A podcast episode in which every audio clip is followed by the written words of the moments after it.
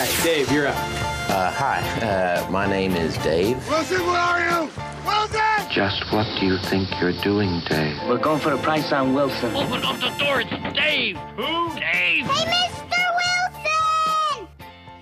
Mr. Wilson, indeed. Dave Wilson, our Bloomberg Stocks editor, columnist, and blogger, here for da da da da stock of the day. Which one is it? And it would be Energy Recovery, Lisa. This is a company that provides technology used in producing oil and gas, as well as ammonia based fertilizers. The company also offers technology used in turning salt water into fresh water. Energy Recovery, founded in 1992, went public in 2008. Ticker is ERII. That initial price, $7 a share, and the stock's been below that price for much of its history.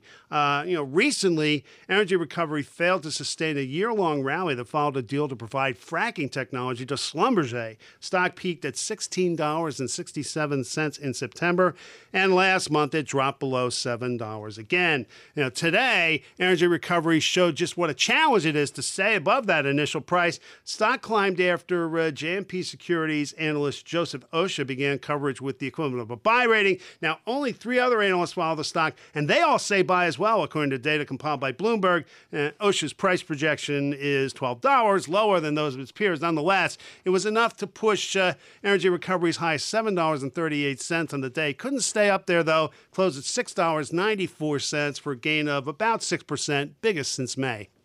Dave Wilson, thank you so much.